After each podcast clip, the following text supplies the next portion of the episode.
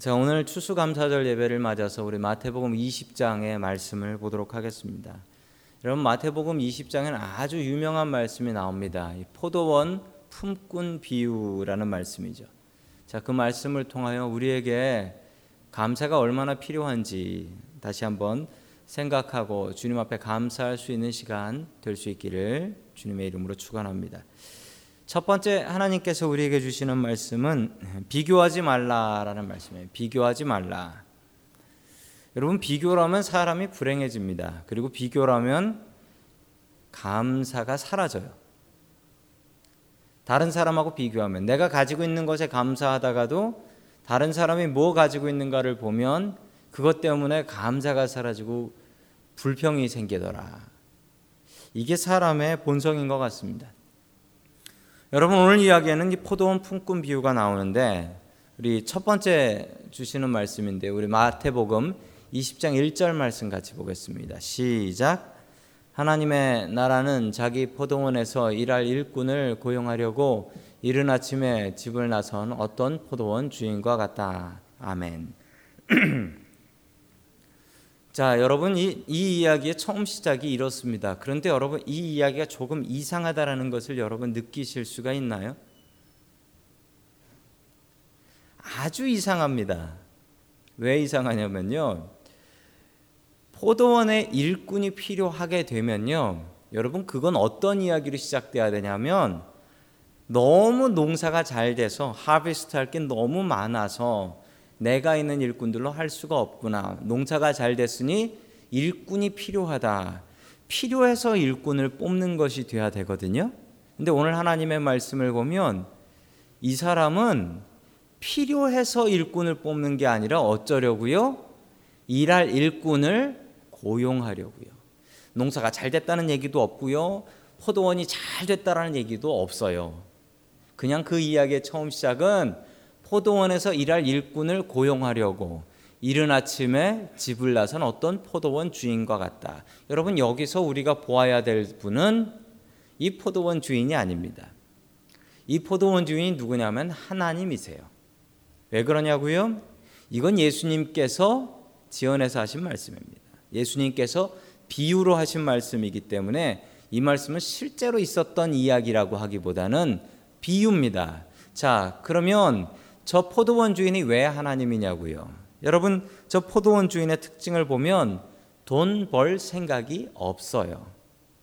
뒤에 보면 이 주인은 돈 벌 생각이 없고, 어떻게 하면 사람 데려다 쓸까, 어떻게 하면 사람 데려다 놀고 일하지 못해서 먹고 살지 못하는 사람들을 어떻게 하면 데려다가 일시켜서 돈 줄까, 이 생각만 하고 있는 아주 엉터리 주인이에요. 여러분, 요즘 세상에 이런 주인이 있으면 어떨까요? 망합니다. 백 퍼센트 망해요. 그런데 여러분, 이게 하나님의 마음이에요.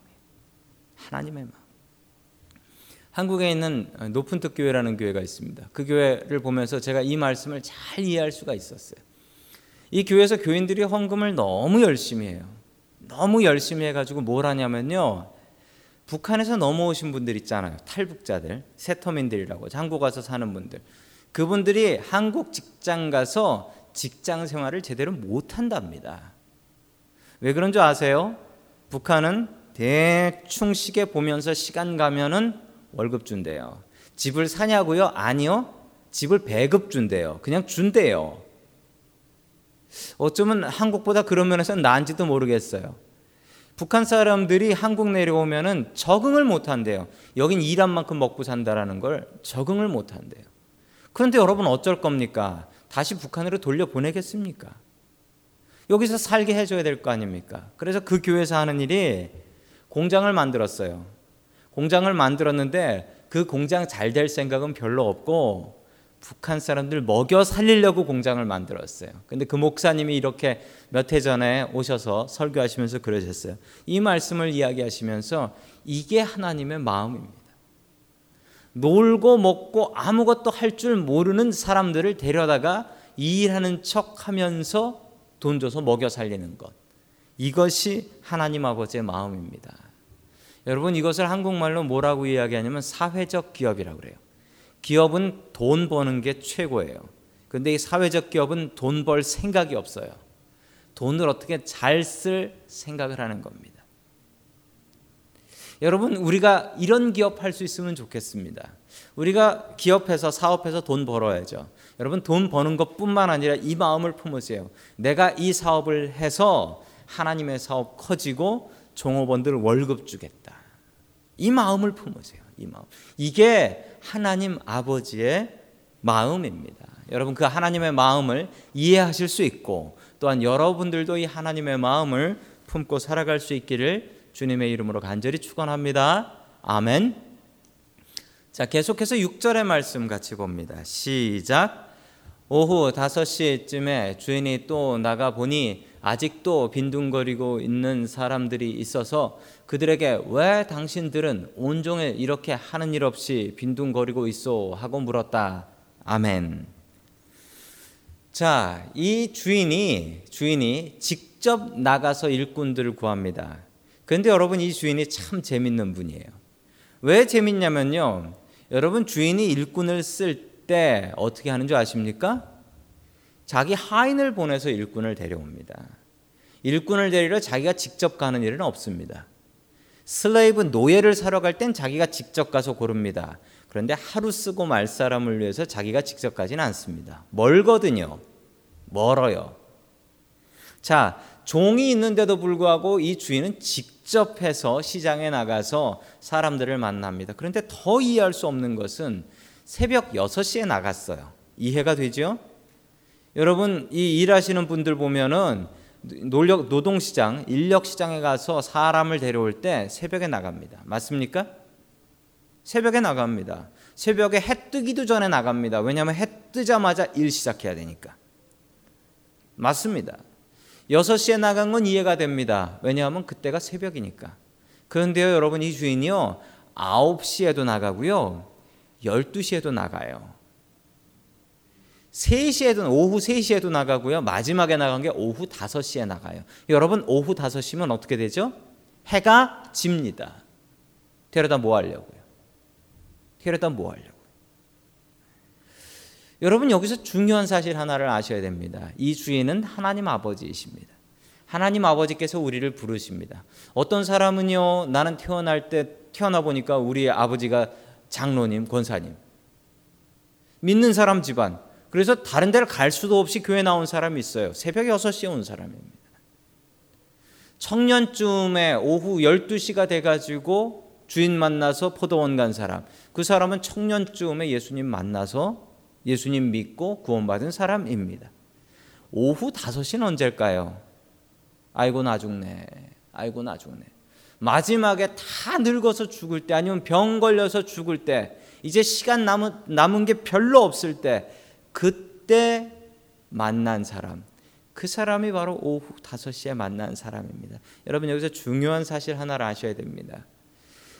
새벽 여섯 시에 주인 만나서 포도원 간 사람하고 오후 다섯 시에 주인 만나서 포도원 간 사람이 똑같은 임금인 원 데나리온을 받습니다. 여러분, 이거 불공평한 거 아닙니다. 왜 그런 줄 아세요? 여러분, 날 때부터 예수님 믿어서 구원받은 사람하고 죽을 때 예수님 만나서 구원받은 사람하고, 이 사람이 구원받았으면 이 사람은 십 원 받나요? 똑같이 구원받습니다. 똑같아요. 여러분, 주님의 말씀이 이것입니다. 하나님의 마음이 이 마음이다. 하나님께서는 우리를 언제라도 부르신다. 그리고 부르셔서 일시켜 주신다.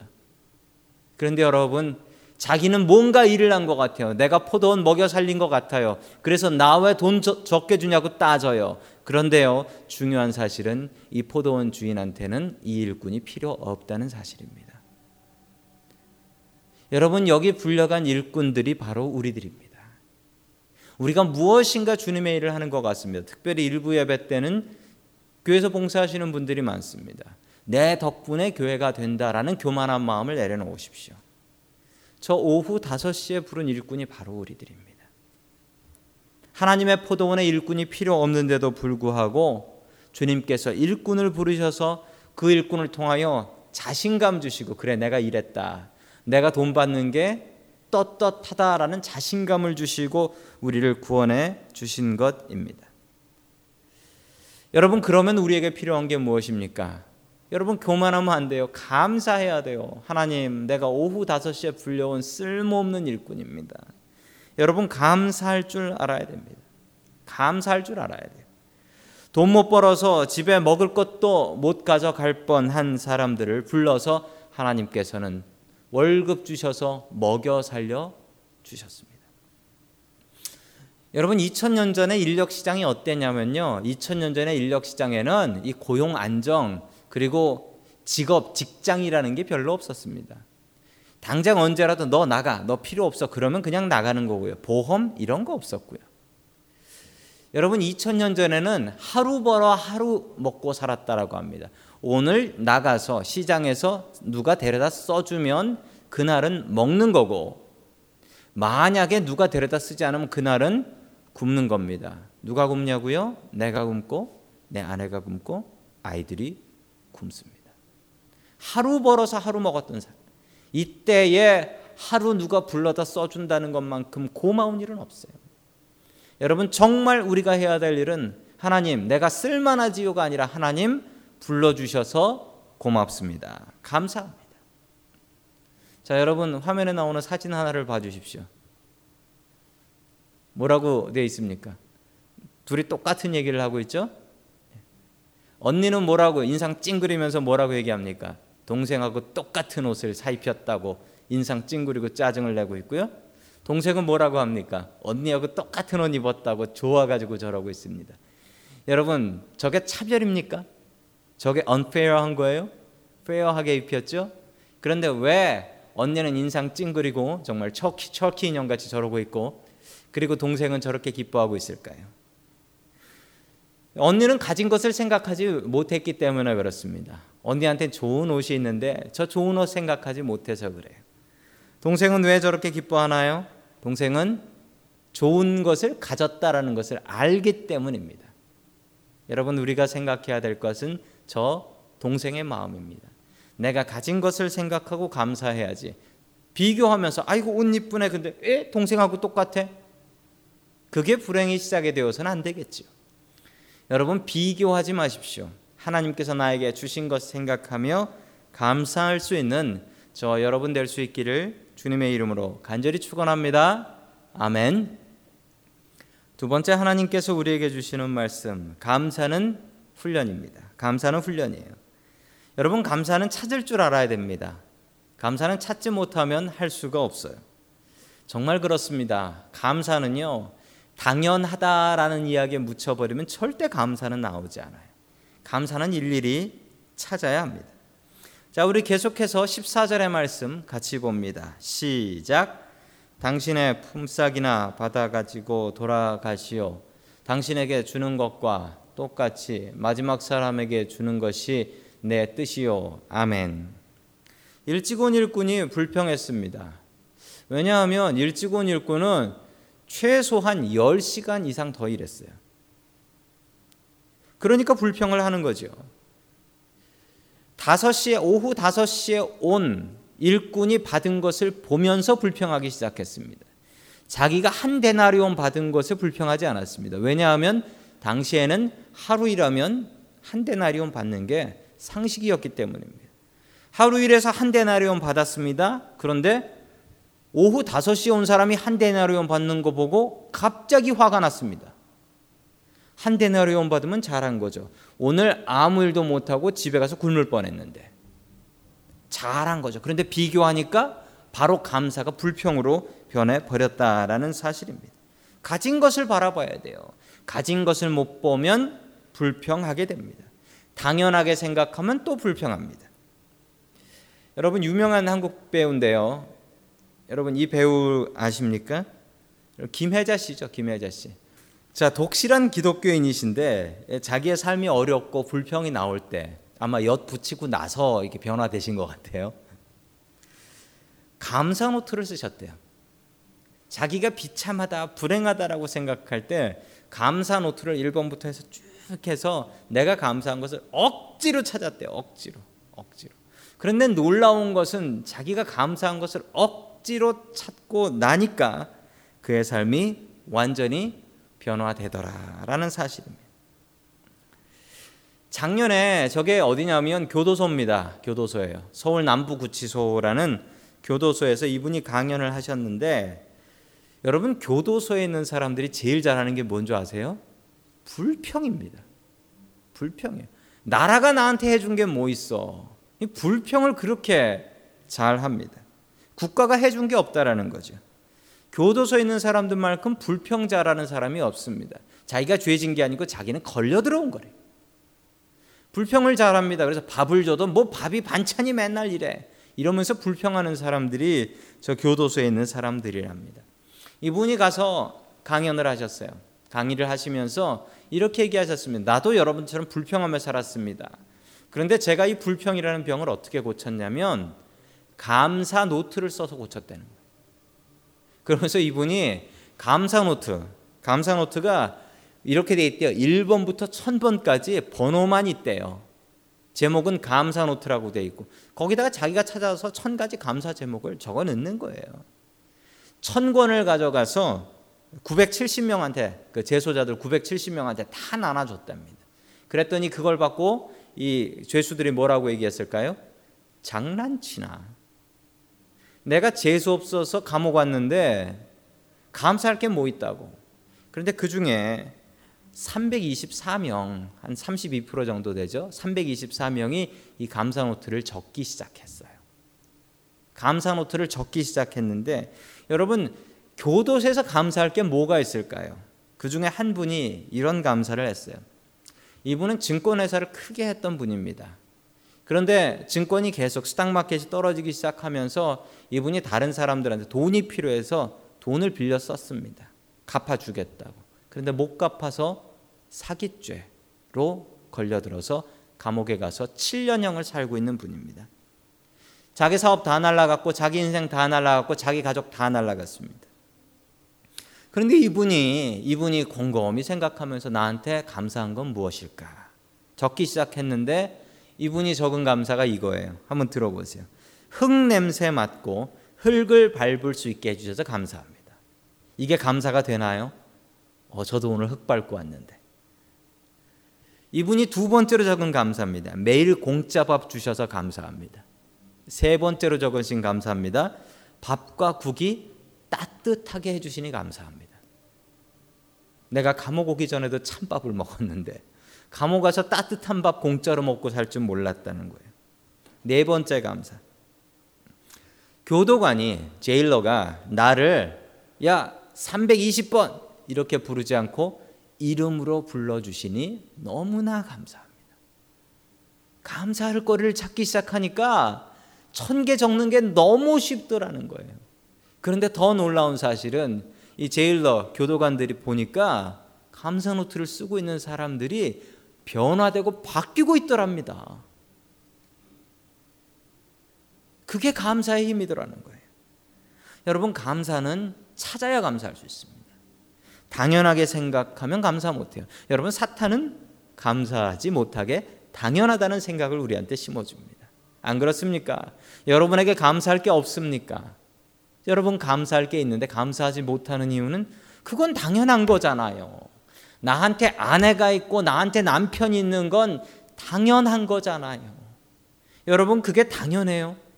세상에 없는 사람들이 더 많은데 당연한 게 아닙니다. 여러분 그거 당연한 거 아니에요. 여러분 이것을 당연하게 생각하면 안 됩니다. 당연하다는 생각을 내려놓으시고 여러분 감사는 훈련해야 됩니다. 여러분 운동을 열심히 하면요 근육이라는 게 생겨요. 그렇죠? 여러분 우리의 영혼도 우리의 스피릿도 이 트레이닝을 프랙티스를 열심히 하면 근육이 머슬이 우리 스피릿 안에 생깁니다. 감사하는 머슬입니다. 여러분 감사함을 통해서 우리의 영혼을 바꿔 나아갈 수 있기를 주님의 이름으로 간절히 축원합니다. 아멘. 자, 마지막 세 번째 하나님께서 우리에게 주시는 말씀은 감사를 표현하라라는 말씀입니다. 감사를 표현하라. 여러분 표현하지 않은 감사는 감사가 아닙니다. 여러분 익스프레스하지 않은 감사는 감사가 아닙니다. 어, 갑자기 추수감사절을 생각하면서 여러분, 목사한테 추수감사절이 얼마나 힘든 줄 아십니까? 왜냐하면 제가 추수감사절 설교를 벌써 아홉 번째 저희 교회에서 하고 있습니다. 어, 그러다 보니 아, 이번 감사 때는 무슨 설교를 할까? 이게 아주 고민이에요. 이게 아주 고민이에요. 어, 제 아들하고 설교를 리뷰하는데 제 아들이 그랬습니다. 아빠, 이건 작년에 하신 말씀 아니에요 라고 얘기를 하는 거예요. 그래서 넌 별걸 다 기억하는구나. 제가 지난 주일날 감사한 것을 생각하다가 제일 먼저 떠오른 감사가 제 아내에 대한 감사였습니다. 제가 참 좋은 아내를 만나가지고 제가 목회를 할 수 있는 바탕이 하나님 다음에는 제 아내가 아닌가, 그런 생각을 하면서 제 아들에게, 큰아들에게, 열네 살 먹은 큰아들이죠, 아들에게 이렇게 얘기했습니다. 뭐라고 얘기했냐면, 정말 제가 감사한 마음이 복받쳐서 너도 앞으로 공부 열심히 해서 니네 엄마같이 예쁜 여자 만나서 결혼해라 라고 얘기했습니다. 그랬더니만 제 아들이 아무 얘기를 하지 않았어요. 그리고 뭐라고 뭐라고 리스폰스를 했냐면 이렇게 웃더라고요.